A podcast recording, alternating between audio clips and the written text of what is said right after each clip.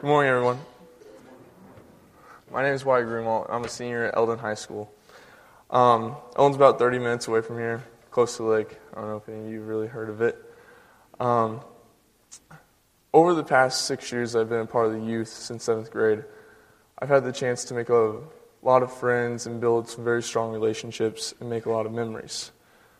I try to make it to church every Sunday, and I try to participate in almost all the weekend events. But I make it, I sure, I'm sure to make it to all the mission trips because they're probably the funnest time of my year and one of the things I look forward to the most. But because of all the athletics and how busy my schedule is throughout the school year, sometimes I don't get to make it to all of those because of just instances of my own personal schedule, which I'm sure all of you have had conflicts with in the past.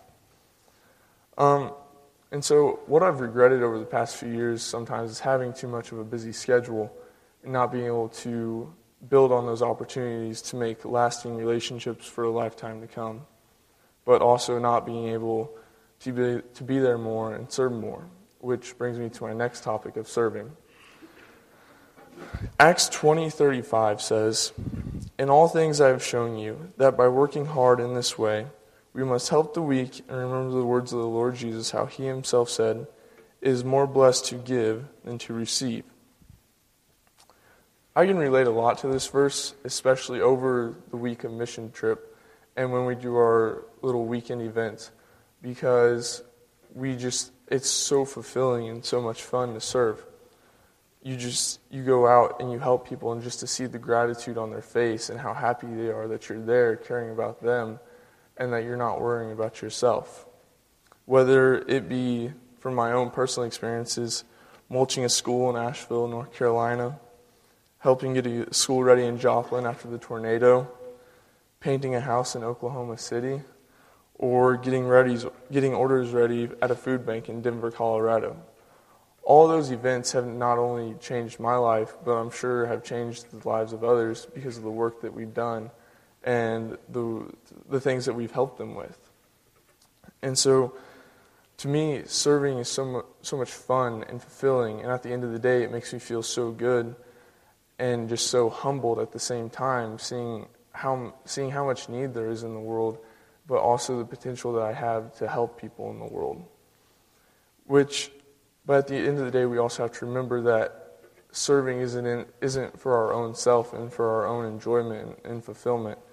We are, we are also serving for the Lord to be his disciples, to be, show his love for others. Which brings me to my next, next verse, Matthew 20, 28, which says, That is what the Son of Man has done. He came to serve, not be served, and then to give away his life in exchange for the many who are held hostage. I think these verse, verses coincide and go together because Acts 20:35 is God telling us what to do, telling us what our mission is as his children, telling us our duties as people and friends and brothers and sisters in Christ. He's telling us that we need to help each other, to care for each other, to serve each other. But in this verse, Matthew 20, 28, he's showing us, he's leading us by example. He's showing us through the ultimate sacrifice by giving his life so that we, his, his people, his children, could have the, the ch- opportunity at eternal life in heaven alongside him. He's leading us by example and telling us, he's telling us how to do it and then showing us what to do. Which, and now because of the short time that I have with you today, to my, in my conclusion, this is how I can relate it to my own life. I'm an athlete, as I said earlier. I encourage you to try working out your spiritual muscle. God designed one in every single one of us. One of the things that I hate about lifting, because I have to lift in order to stay competitive, to be stronger, to be faster, is squat. I'm sure all of you have been there, done that, had those three week work three three week workouts that just seem to not happen out as well as you would like. And so, but I know I have to do it if I want to be better, if I want to be stronger, if I want to be faster. There's no excuses, there's no way of getting around it, there's no reason for me not to if I want to achieve my goal. Just like if you want to achieve a strong relationship with God, you have to start small and build on that and work out your spiritual muscle. Because the stronger that, that the stronger that gets, the stronger your relationship with him is and the more you grow in Christ. And one way I know to accomplish that is by serving because it's not only fun and fulfilling, but it also brings you closer to him. And lastly, what I want to leave you with today is that if you serve on a daily basis throughout the week, that's outstanding. Please keep doing it. I encourage you to. But if not, if you sometimes do but don't but typically typically don't, then I encourage you this out, this upcoming week, please try it daily.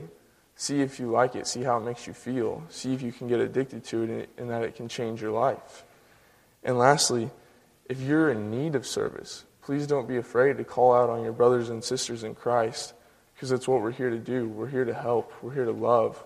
We're a family. At the end of the day, we're here for each other. We're all each other has. And so, in overall, what I'm asking you to do is to please just serve and love. Thank you. God bless you.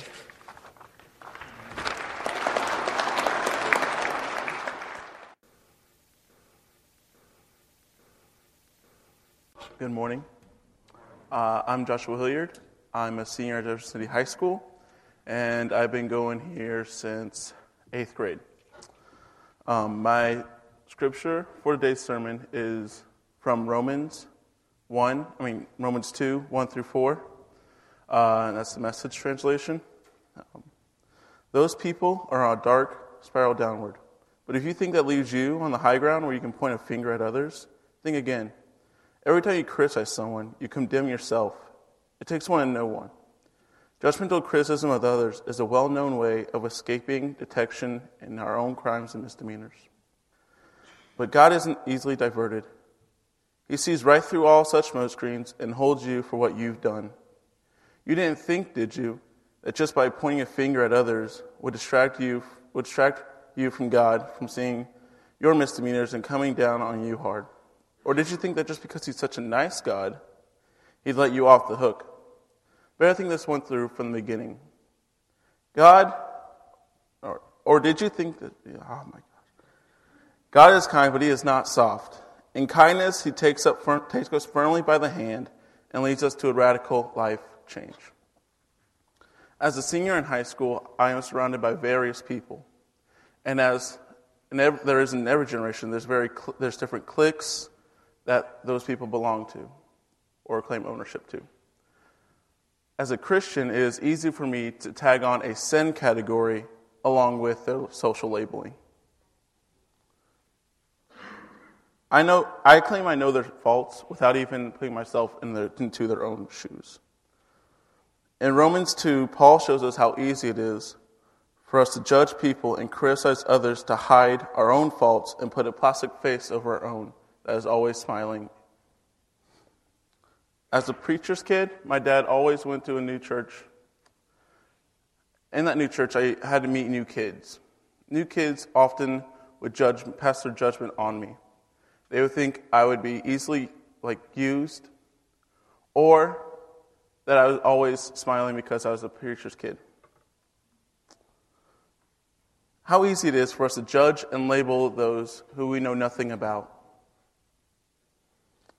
Too often, we want to live by the social norms because society likes conformity and uniformity. We become fearful of letting down our guard and letting people in. We like to have rules, and we want everyone to play by our own rules and not theirs. In the game of rules, we want acceptance and fear of being alone. We fear being alone. So we put up a wall and we man the defenses and let no one get through because we don't want anyone hurting us. One person who inspired me uh, recently, about a year ago, was a man named Chad. Um, at first glance, you would definitely not think he was a Christian. You wouldn't even think he's a youth minister. He, was, uh, he worked at First United Methodist right across the way.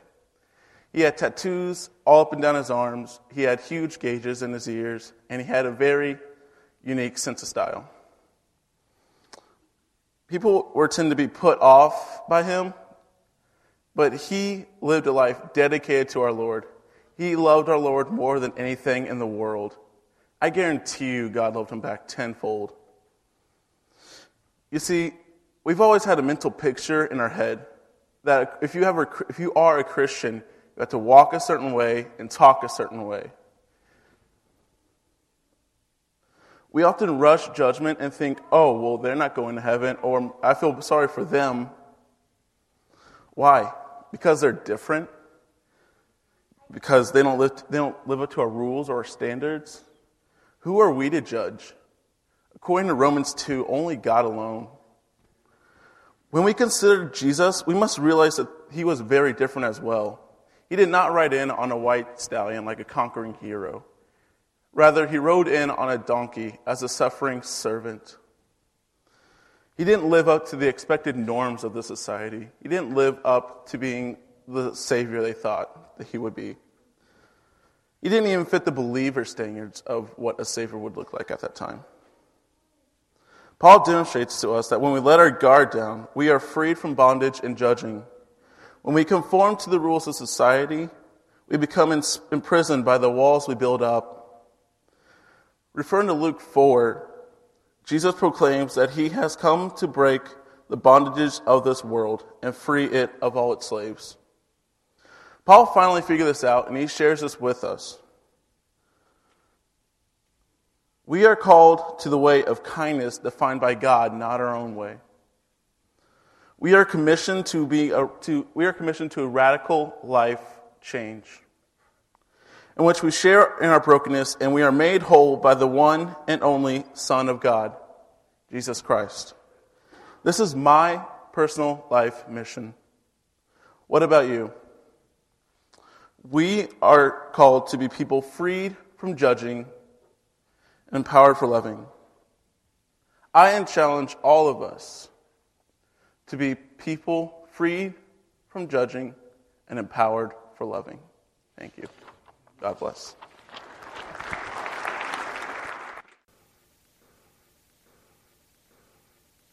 Good morning. Um, I'm Hope Watson, and I've been here since I was born, but. Um, Um, all right, so I want to talk about Moxie, mostly because it's the gateway to discovering fervor for life. It's this idea of bold fearlessness, and it's an absolute force of character. Insanely enough, this slang term was popularized during the Depression era, a time when people had every reason to be terrified, and yet it embodies exactly what it means to be unafraid. Moxie. Maybe a story will better explain exactly what I, what I mean. During my freshman year at a golf tournament in Kansas, I made the rookie mistake of taking advice um, on a ruling from my fellow competitor instead of the rules official. When my fuming coach came marching towards me a few moments later, he knew he didn't need words to chastise me for my mistake. His very presence on that hole was enough to let me know that I had done something wrong, a penalty would be assessed for my actions, and my team's ultimate place in the tournament was jeopardized. As soon as his angry eyes diverted their punishing glare, mine filled with tears, and once I started crying, it was the kind that's really difficult to stop. This went on for a few minutes, and even so, um, my competitor, a stranger to me before this moment, approached me and took my face in her hands, and she wiped the mascara streaming down my cheeks away, and she said, Look where you're standing. I looked down and I looked back up, and she said, This is the new tee box of the next hole, and what just happened doesn't define you. It was so striking to me that a stranger, my competitor even, was willing to trade fear for courage in the name of bringing me consolation. I'm sure it wasn't comfortable, and I bet she felt awkward, but she took a risk to offer me peace. For the benefit of another person, she exercised moxie. There are a number of stories in the Bible that indicate this is something God wants us to do, and the well known passage about the parting of the Red Sea is one of them. At this point in Scripture, the Israelites are terrified because of Pharaoh's army um, gaining on their heels. But in Exodus 14 15 through 18, God offers an escape plan. God said to Moses, Why cry out to me? Speak to the Israelites. Order them to get moving. Hold your staff high and stretch your hand out over the sea. Split the sea. The Israelites will walk through the sea on dry ground. Meanwhile, I'll make sure the Egyptians keep up their stubborn chase. I'll use Pharaoh and his entire army, his chariots and horsemen, to put my glory on display so that the Egyptians will realize that I am God. It doesn't say so, but I have to wonder if at this point Moses was thinking, You've got to be kidding me. One man and this stick of wood are going to deliver an entire nation? But he was willing to trust, to take a chance on believing, and to call upon the courage given to him by God, and in turn, God delivered on his promise. Exodus 14 21 through 25 tells us, then Moses stretched his hand out over the sea, and God, with a terrific east wind all night long, made the sea go back. He made the sea dry ground, the sea waters split. The Israelites walked through the sea on dry ground with the waters a wall to the right and to the left. The Egyptians came after them in full pursuit, every horse and chariot and driver of Pharaoh racing into the middle of the sea. It was now the morning watch. God looked down from the pillar of fire and cloud on the Egyptian army and threw them into a panic. He clogged the wheels of their chariots, and they were stuck in the mud. I think it's possible that at this point Moses was thinking, You've got to be kidding me, for an entirely different reason. Because God lent him his fearlessness, the Israelites actually reached refuge. Every day, opportunities to silence fear and shout courage present themselves to us in the form of impulses. God calls us to transfigure these urges into action in His name. Let's not be confused. If, if, let's not be confused. It would have been impossible for Moses to summon the bravery to conquer the Egyptians if it weren't for the assurance of God's faultless plan. But he had it, and because of that, glory was brought to the Lord. We can be certain that when God asks us to do something, even if it's scary, that it'll be worth it. We have but to seize these opportunities when they present themselves. In the John F. Kennedy Museum in Dallas, there's an exhibit case holding a china plate, a water glass, and a full spread of flatware. This was the plate set for the president set for the president at an event to be held the afternoon of his assassination, an event to which he would never arrive. As I stood there staring at it, I, for the first time in my life, sensed the brevity of this lifetime. JFK was no stranger to courage. Unfrightened by unexplored territory, he sent the first man to the moon. Unshaken by dictatorship, he avoided disaster with the Cuban Missile Crisis. Undeterred by opposition, he ended racial, racial segregation. But even his opportunities to act courageously were limited by death.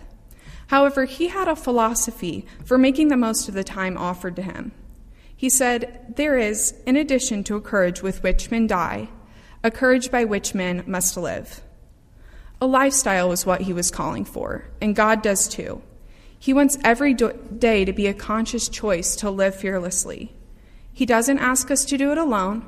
He offers His strength, His encouragement, and His peace to us. But He does demand it, and who are we to disobey the King of the universe? We know that by God's assurance, we can conquer fears and change lives.